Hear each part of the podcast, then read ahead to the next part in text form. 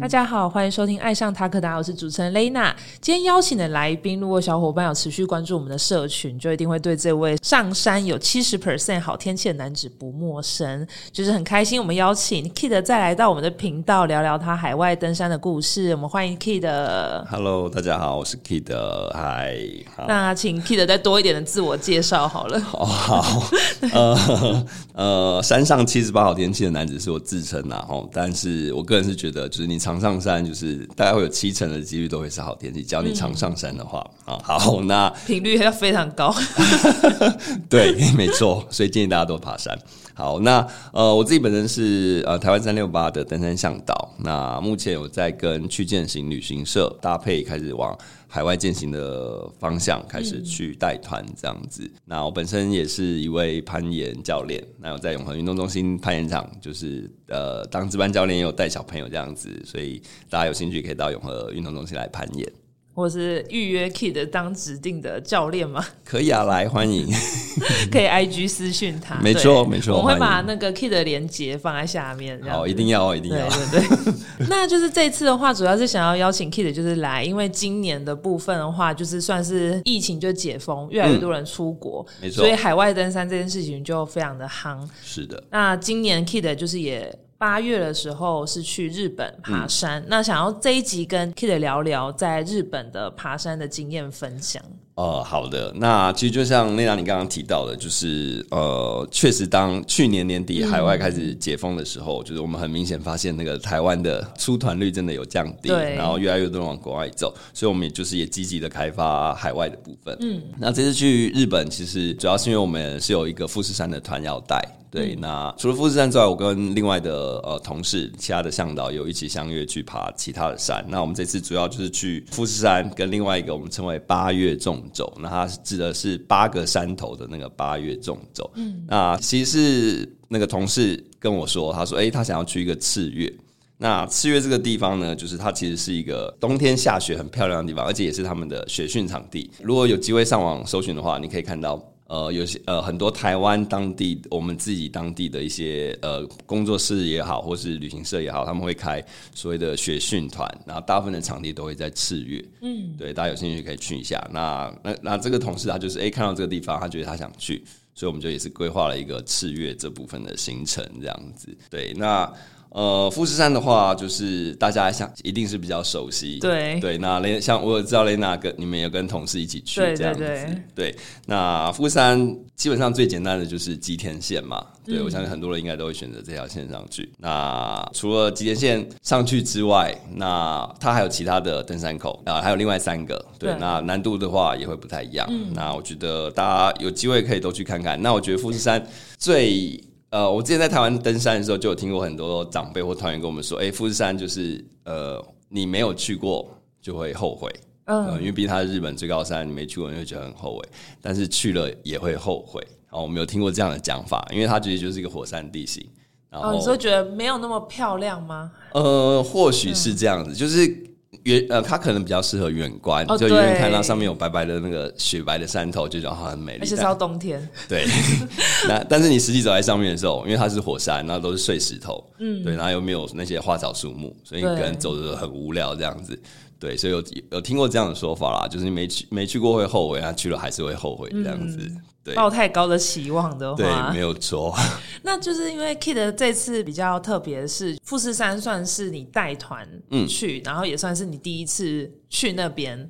那你觉得有什么比较印象深刻的故事可以分享吗？好，那我们就我们这次去的时候，其实天气没有说真的很好啦。那但是还是稍微看得到太阳光有点露出来，但其实没有很清楚看到。就是日出的那一瞬间，它有点在云层里。那因为天气没有太好，它其实山顶的风蛮大的。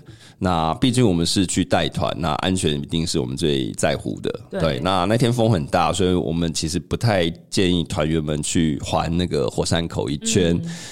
但是比较遗憾的就是，上山顶之后，它有一个富士山的邮局在上面。那还有其他的所谓的剑峰、富士山最高点。好，那这部分我们团员没有去。那更可惜就是富士山这条路线，他们有很多这些山屋，他们可能会卖明信片啊什么的。好，那比较特别是他在那个邮局可以在山顶把明信片寄出去。那很多为了那个邮戳，对，没有错。那毕竟你看邮局是在富士山这日本的最高点送出去的明信片，那个心意更是不一样。对，那我们很多团员就很希望说他们可以从那边寄明信片出去。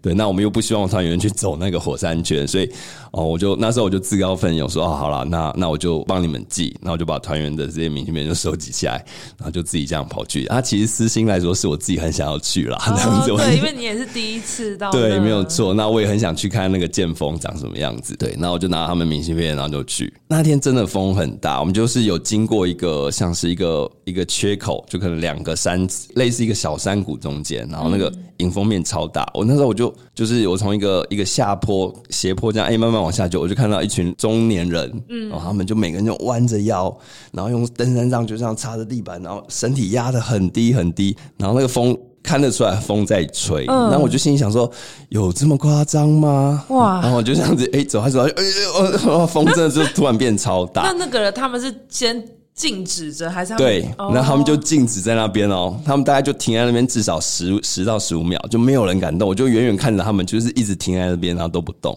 哇！对，然后所以我才心里想说，真的那么夸张？我就一走过去，真的很夸张，真的很大。但是我是想说我就这样子很轻松。那时候我手又插口袋，然后我就这样走过去。你没有带登山上去？没有。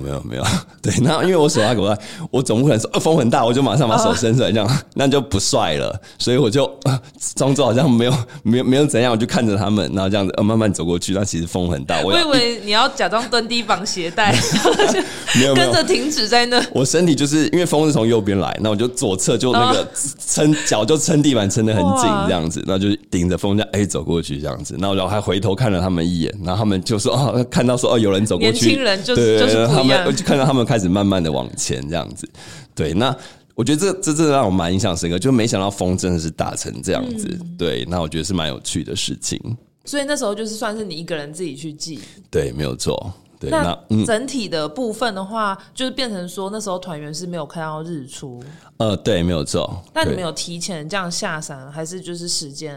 没有，就是正常时间。因为其实日本富士山有很多间山屋，那比较知名的大概就是御来光，因为它在就是比较接近山顶的地方了。对，那他们那边因为毕竟东京的纬度比较高，那所以日出时间比较早，夏季的时候日出时间比较早，所以他们大概4点半左右就会日出。对，那我们那天住的山屋是比较矮的地方，在7合目左右，所以我们大概就是2点多起灯，然后想说到御来光山屋那边看日出。对，那我们团员那时候走的比较慢一些，所以我们也没有就是真的准时到，但我们在半山腰的时候其实都看得到啦。对，只是就是刚刚讲的云层比较厚，所以其实没有真的看到完整太阳跳出来那一瞬间这样子。了解。对，真的是需要上山 70% 好天气的男子。对，但是没有下雨我们就很庆幸了。对，因为其实我觉得日本那时候富士山开放的时间就真的是像台湾台风季的季节一样。对，所以我觉得真的是非常不可控的部分。对，没有错。那想询问 Kid 就是说，这次就是觉得在日本登山跟台湾登山，你觉得哪里有最不一样的感觉？我觉得最大的不同就是他们的山屋啦。我相信很多去过日本人应该都会知道，他们的山屋其实是真的，跟台湾的山屋比起来，台湾山屋比较像避难小屋。没有错，就是一个避难所，没有错。那我也建议说，就因为他们日本的山屋真的是你想得到的，或是应该说你在山上你会想要拥有的东西，它几乎都有机会提供。比方说它会卖酒，那有没有看过红酒在上面卖红白酒的？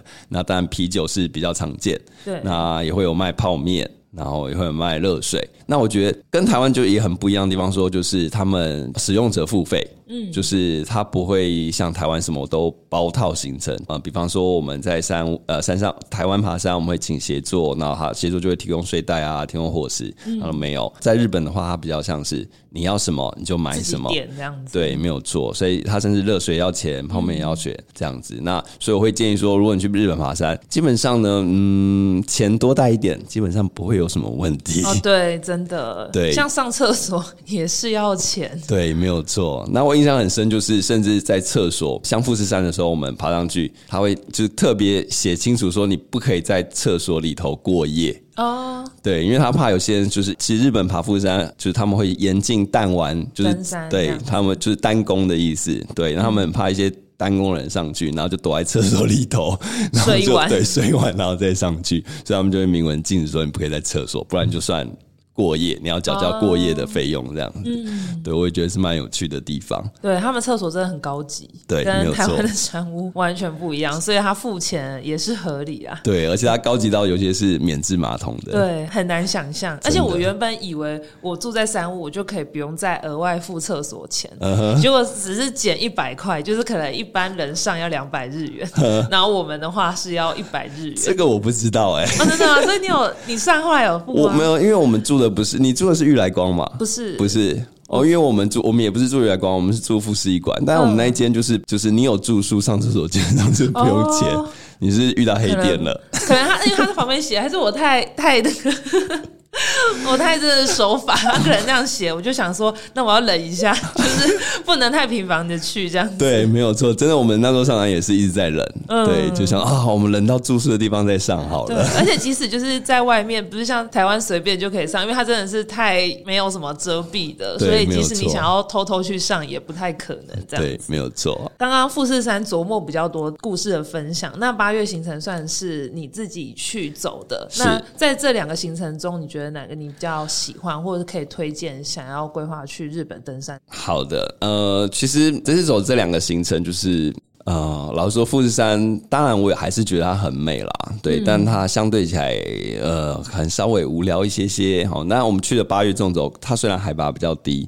但是就是它的景色啊，它的可看性我觉得是比较丰富的。比方说好，那这个8月行程我们是走一个3天，它算是一个南北纵走，那它中间除了有很多小屋之外，它甚至还有所谓的温泉小屋，对，那这条路线还有一个我觉得非常值得推荐的地方是它一个野溪温泉，就是露天风吕，日本称为露天风吕，那它是日本全海拔最高的一个露天风吕这样子。那当然我们不免于俗的就是去泡了一下，那真的是一个在那么冷的当然没有7、8月没有那么冷啊， 对，但是你觉得可以在那个地方这样子又可以泡温泉，那真的感受是很不一样。对，那除了山屋之外，就是景色，我觉得他们的路线相对起来其实也并不是这么困难。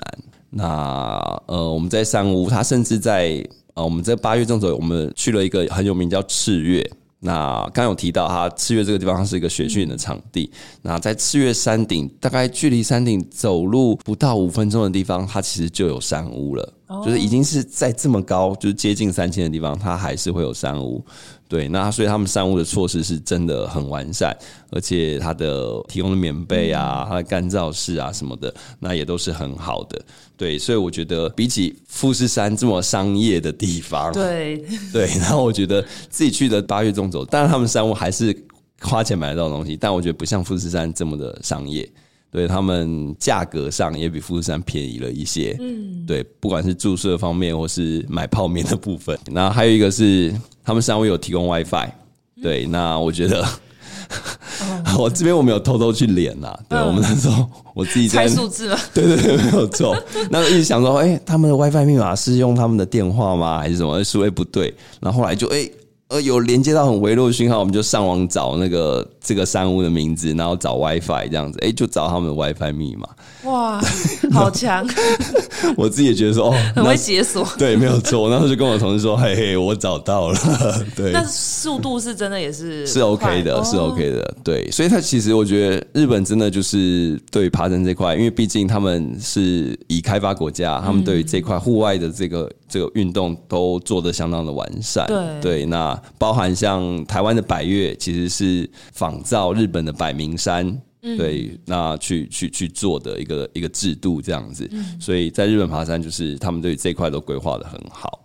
那我想问一下，就是你说8月纵走，因为你们都是向导一起去爬山，所以3天行程你们是紧凑的，还是你们是比较悠闲的走？好，走3天。我们总共只有3个人，就我跟另外一个向导，然后跟他的女朋友，嗯，然后他女朋友他工作是护理师，那不像我们就是本身就这么会走，嗯，所以他是速度稍微慢一点。那3天我觉得是适合大家的，就是只要你在台湾有长爬山，我觉得3天都是还蛮适合的。了解，就是你们有先定好每天走的一个山屋跟一个山屋之间这样子，对，会很悠闲，下午可能就到那边。你说还有泡汤什么的，对，我们因为3天，我们第一天到达山屋时间大概就是下午3点左右，2-3点，那就是是还蛮舒服的时间，然后天气还不错，所以其实整体上面时间是错预的。然后第2天的话，我们就是住这个野溪温泉的饭店，大概是2-3点，嗯，对，所以我觉得相对起来，它其实是蛮舒服休闲的行程。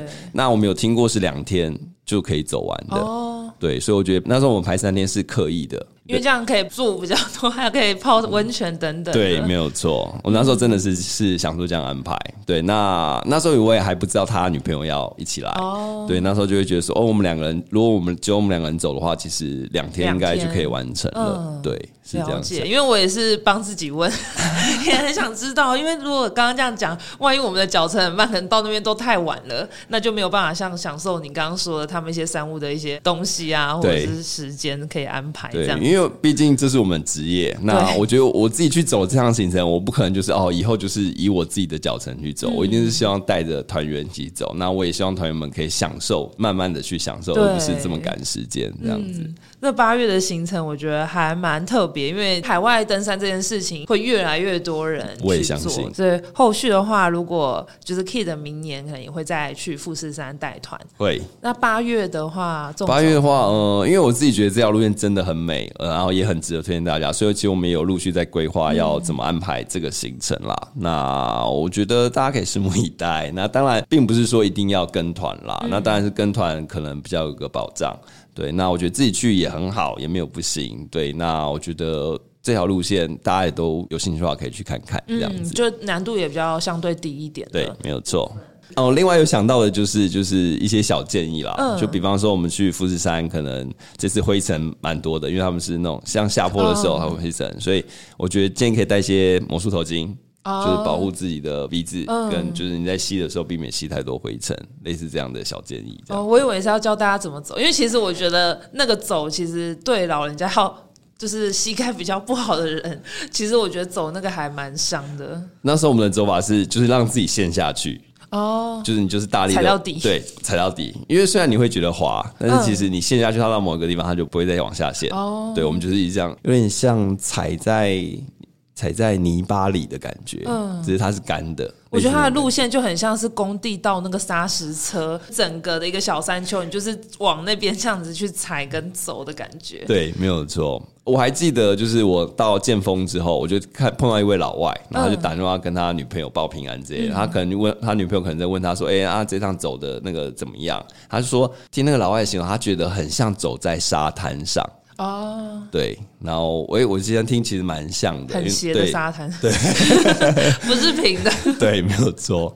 我觉得是可以去试着去尝试的啦，对，好，大家可以就是体验看看，我觉得真的很特别。好，谢谢 Kid 这一次就是日本的分享，那等一下我们会再分享更多海外登山的故事，那我们谢谢 Kid 今天来，谢谢。好，那我们的频道呢会在 Spotify、Apple Podcast、Google Podcast、SoundOn 跟 YouTube 播出，在 Spotify 收听的朋友记得关注我们，避免漏掉任何一集。如果在 Apple Podcast 收听的话，记得在评分处留下5颗星评价。大家想要购买我们产品可以到 Tagoda AT 的官网购买，海外听众可以透过我们 Pinkoi 跟 HKTV Mall 商城下单购买。爱上 Tagoda， 我们下集见，拜拜。